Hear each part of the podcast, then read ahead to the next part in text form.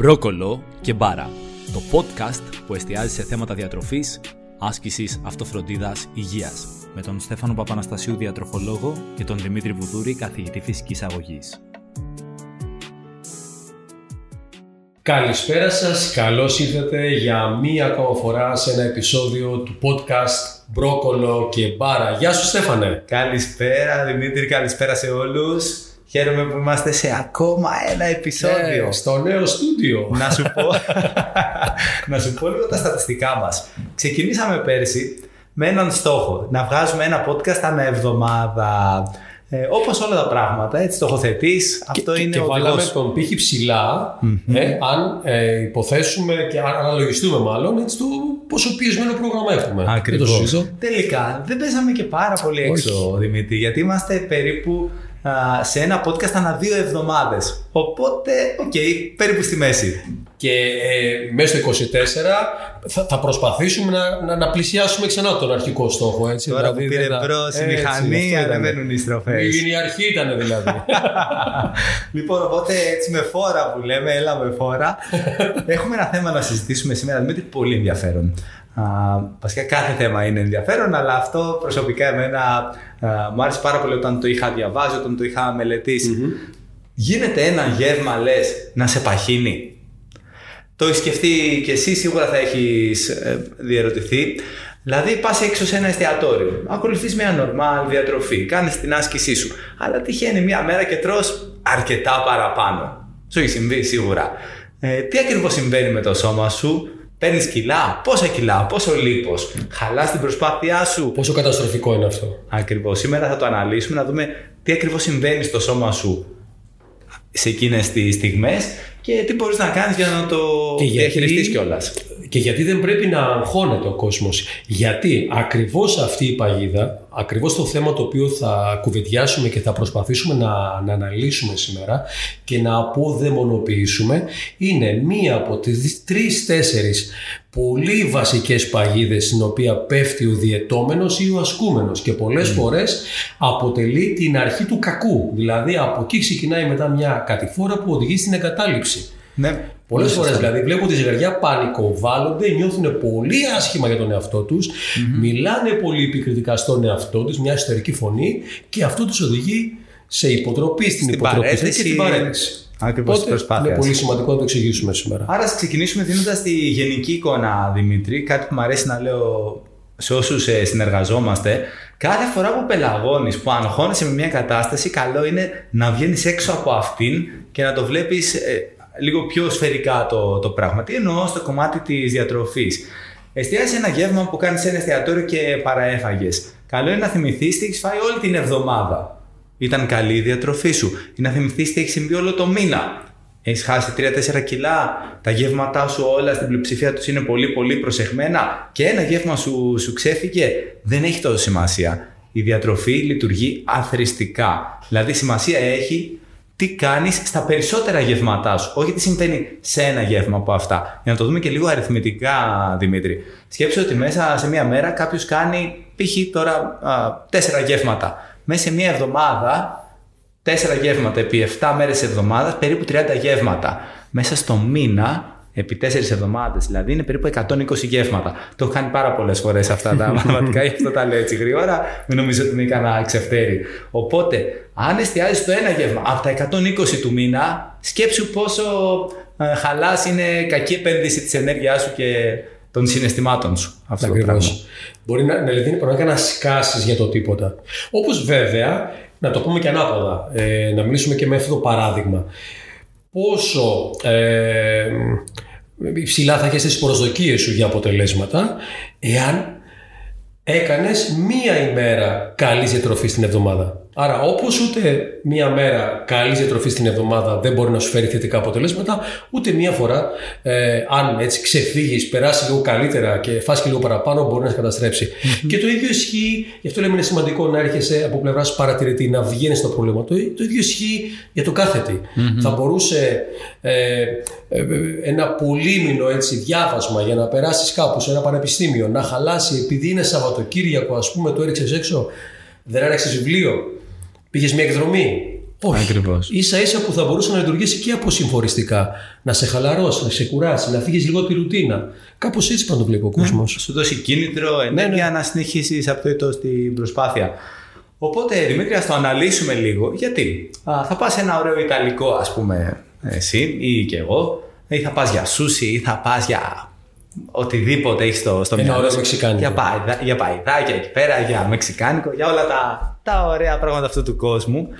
Και τι θα συμβεί, αν ζυγιστείς την άλλη μέρα, που όπως θα πούμε μετά, καλό είναι να μην ζυγιστείς για λόγους ψυχολογικούς, ε, θα διαπιστώσεις ότι στη ζυγαριά σου είσαι συν ένα κιλό ή και συν δύο κιλά. Τώρα, γιατί συμβαίνει αυτό, Δημήτρη; Εγώ θα ξεκινήσω με τον πρώτο παράγοντα, ε, που είναι λίγο πιο, α, να το πούμε, επιστημονικός. Στο σώμα μας έχουμε δύο αποθήκες ενέργειας. Η μία είναι ολοφάνερη. Είναι το σωματικό μας λίπος. Το βρίσκεις πανεύκολα είτε στην κοιλιά σου, είτε στα χέρια σου, είτε στους μυρούς σου, όπου ο καθένας αποθηκεύει το σωματικό λίπος βάσει των γονιδίων του. Σε κάποια σημεία λίγο περισσότερο, σε κάποια σημεία λίγο λιγότερο. Εκεί είναι η μεγάλη σου αποθήκη. Θα λέγαμε σε ένα, σε ένα σπίτι είναι το, το, το, το γκαρά σου, δηλαδή η τεράστια αποθήκη που μπορείς να βάζεις ό,τι περισσεύει από το σπίτι. Έχουμε όμως και μια μικρή αποθήκη στο σώμα μας, το λεγόμενο γλυκογόνο, το οποίο υπάρχει στο σηκώτη μας και στη μυϊκή μας μάζα. Αυτή είναι η μικρή αποθήκη. Είναι ένα μικρό αποθηκάκι που έχεις μέσα στο, στο σπίτι σου. Εκεί αποθηκεύονται οι υδατάνθρακες της διατροφής. Να εξηγήσουμε, ε, όταν κάνεις ένα γεύμα έξω, τα περισσότερα πράγματα που θα πάρεις θα έχουν μέσα ένα υδατανθρακικό περιεχόμενο. Θα είναι τα ψωμιά σου, τα ορεκτικά σου, τα μακαρόνια σου, τα γλυκά σου, το ποτό σου, το γλυκό σου. Δηλαδή πράγματα που είναι αμυγός υδατάνθρακες. Άρα το γλυκογόνο σου θα γεμίσει. Για να το δώσουμε λίγο με νούμερα, να καταλάβει κανείς γιατί τις είπα μεγάλη, μεγάλη και μικρή αποθήκη αντίστοιχα. Το γλυκογόνος σου μπορεί να χωρέσει μέσα περίπου 2.000 θερμίδες. Ωραία. Αν αναλογιστείς ότι ένα γεύμα έξω α, θα σου καλύψει με τους υδατάνθρακες α, μπορεί να φτάσει και, και τις 2.000 θερμίδες και τις 3.000 θερμίδες και τις 4.000 ανάλογα με το πόσο πολύ έφαγες και τις αντοχές σου και τι βρίσκεις μπροστά σου το γλυκογόνο θα γεμίσει σίγουρα με γραμμάρια υδατανθράκων. Πρόσεξε τώρα, Δημήτρη και ακροατές μας. Κάθε γραμμάριο υδατανθράκων δεσμεύει τρία μόρια νερού. Οπότε δεν είναι μόνο τα γραμμάρια υδατανθράκων που λαμβάνεις, είναι ότι ανεβαίνουν και τα υγρά στο σώμα σου. Αυτά γεμίζοντας το γλυκογόνο.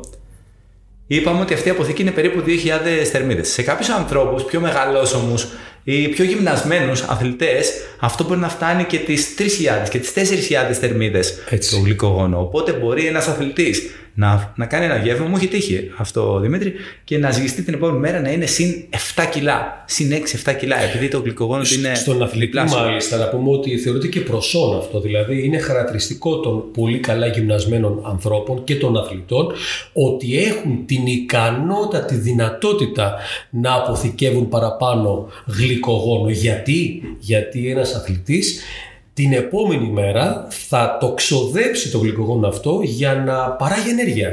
Άρα τι, να είναι αποδοτικό στην προπόνησή του ή στο αγώνα του. Άρα μέρος της, α, ε, των προσαρμογών που πετυχαίνει ένας αθλητής ή ένας άνθρωπος που γυμνάζεται συστηματικά είναι και αυτό. Δημιουργείς δηλαδή ε, ε, την ικανότητα στη μυϊκή σου ίνα, στο μυϊκό σου ιστό να αποθηκεύει παραπάνω γλυκογόνο. Είναι προσώ λοιπόν, δεν είναι μειονέκτημα.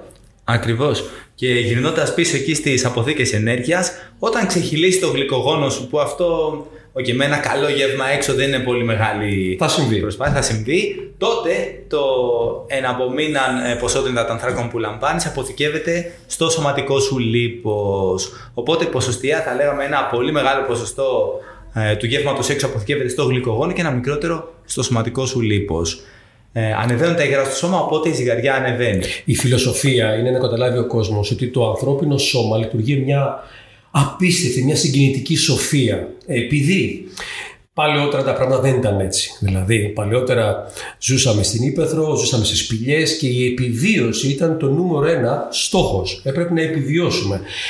Αυτό έχει σαν αποτέλεσμα ότι ο, ο ανθρώπινος οργανισμός να είναι εκπαιδευμένος και στοχευμένος στο να μην πηγαίνει τίποτα χαμένο. Το κάθε τι να αποθηκεύεται. Άρα όσο φάω τόσο θα αποθηκευσω Απλά πρέπει να καταλάβει ο κόσμος ότι το μεγαλύτερο ποσοστό από ένα πλούσιο γεύμα που θα φάει σε μία ημέρα θα είναι γλυκογόνο. Και ό,τι περισσέψει δεν θα πάει χαμένο, θα είναι σίγουρα στη μεγάλη δεξαμενή του λίπους. Ακριβώς. Και για να μην αγχωθεί κάποιος ότι θα γεμίσει το γλυκογόνο δεν σημαίνει ότι θα είναι για πάντα. Όχι βέβαια, για μία ημέρα. Αλλά την επόμενη σου μέρα, Έτσι. αν η διατροφή σου πάλι είναι ρυθμισμένη ή γυμναστής, πάλι θα διάσει το γλυκογόνο σου, η αποθήκη αυτή, θα φύγουν τα υγρά από το σώμα σου, γιατί είπαμε κάθε γραμμάριο υδατανθράκων με πτήρια μόρια νερού. Οπότε θα δεις ξαφνικά μετά από δύο μέρες να είσαι μείον αυτό το 1, 1,5-2 κιλά που πήρες με το γεύμα έξω.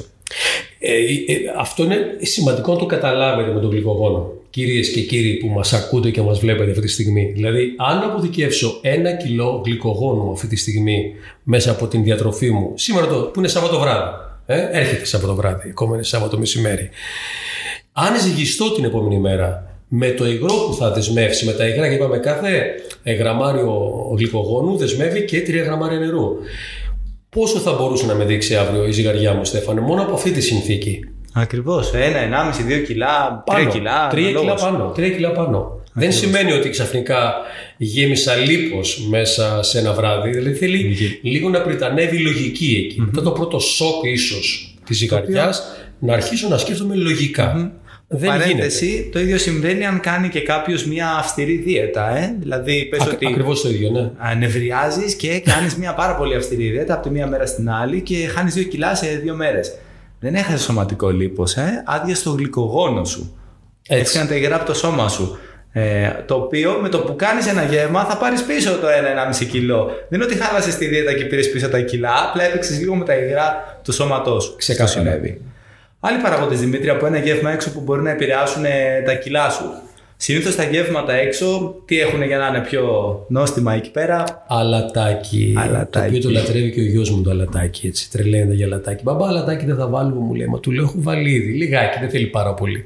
Αλλά σίγουρα όταν πάω να φάω σε ένα καλό εστιατόριο, ο σεφ εκεί φροντίζει το γεύμα να είναι πλούσιο και σε αλατάκι και λίγο πιο τσιμπμένο ίσως σε λιπαρά για να είναι τι, εύγευστο. Για να Έλα να ξαναπάς. μπορέσει να μνήσεις. Να λέω πότε θα ξαναπάω μωρέ εκεί. Ε; Ακριβώς. Και εγώ αν είχα μαγαζί Δημήτρη, θα Ε, έβαζα δεν θα και λίγο κάνεις; παραπάνω. Αλλά ποιο είναι το χαρακτηριστικό, Στέφανε, του νατρίου, του αλατιού; Είναι ότι αμέσως, αμέσως Ανεβάζει τα υγρά στο σώμα ανεβάζει τα μας. υγρά στο σώμα. Τα οποία Γιατί- υγρά τι κάνουν, ζυγίζουν την επόμενη μέρα. Ακριβώς. Ανεβαίνει η συγκέντρωσή του στο αίμα, το σώμα σου αυτό πρέπει να το αραιώσει, κρατάει νερά. Γίνεται αυτό σαν καμίλα. Γίνεσαι για πόσο, 12 ώρες, 24 ώρες, 48 ώρες αναλόγως στο, τον οργανισμό να γίνει αυτό το πράγμα. Άλλος παράγοντας, Δημήτρη, αν κάνεις ένα γεύμα έξω, μεγαλύτερη ποσότητα φαγητού περνάει από το έντερό σου και ενδεχομένως να μην έχει αποβληθεί από το έντερό σου. Οπότε, ε, επειδή πρακτικά αυτό ζυγίζει, στη ζυγαριά σου επηρεάζει το νούμερο που λαμβάνεις. Άρα έχει να κάνει και με το περιεχόμενο του γαστρεντερικού σου σωλήνα. Ακριβώς. Η ζύγηση που παίρνεις. Τώρα, μερικοί ακόμα παράγοντες έχουν να κάνουν με τις γενικότερες κατακρατήσεις που μπορεί να έχει ένα σώμα. Μπορεί να παίζει ρόλο και η μέρα του έμεινου κύκλου σε μια γυναίκα. Λίγες το μέρες, παρατηρήσεις. τα κορίτσια που μας ακούνε αυτή τη στιγμή το γνωρίζουν αυτό, ότι λίγες μέρες ε, πριν έρθει έτσι, η έμεινος ρίση τους, νιώθουν πιο πρισμένες, νιώθουν πιο βαριές. Είναι μια φυσιολογική διαδικασία. Λόγω ορμονικών αλλαγών Ακριβώς. ανεβαίνουν τα υγρά στο σώμα πάλι. Και τέλος μπορεί να επηρεάζει και το στρες, είτε με έμεσο είτε με άμεσο τρόπο. Η κορτιζόλη στο αίμα μας, να ανεβάζει και αυτή τα υγρά στο σώμα μας. Ή αν είσαι πιο αγχωμένος να φας και λίγο παραπάνω, Έτσι. οπότε όλα αυτά που προαναφέραμε να επιβαρυνθούν. Ένα-δύο βράδια κακού ύπνου, επίσης, που Ακριβώς. χαρακτηριστικό του κακού ύπνου ότι επίσης θα ανέβουν τα επίπεδα της κορτιζόλης. Άρα, έχω έναν καλό λόγο να κάνω κατακρατήσεις, άρα τι, να ζυγίζω περισσότερο. Είναι τόσοι πολλοί παράγοντες. Αυτό. Οπότε μια κατεύθυνση θα μπορούσε να είναι τι, στο κάθε πότε ζυγίζομαι, πότε ζυγίζομαι.